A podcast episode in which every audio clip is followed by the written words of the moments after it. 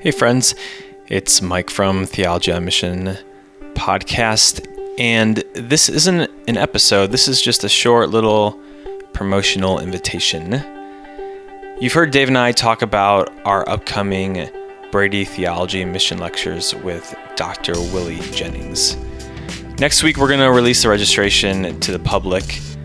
But before we do that, we want to invite our listeners of the podcast to an early registration. We anticipate there being plenty of seating, and the tickets are going to be free. But the one thing that is limited is the breakfast on Friday morning with Dr. Jennings, with Fitch, with the rest of our panelists and faculty. So we want to give you first come, first serve access. If you look in the show notes, you'll see a link, that's where you can register for the breakfast and for the lectures.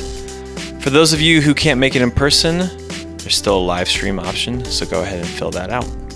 We are looking forward to having you here at the New Mount Pilgrim Baptist Church on the west side of Chicago for Northern Seminaries and Theology on Missions, Theology and Mission lectures.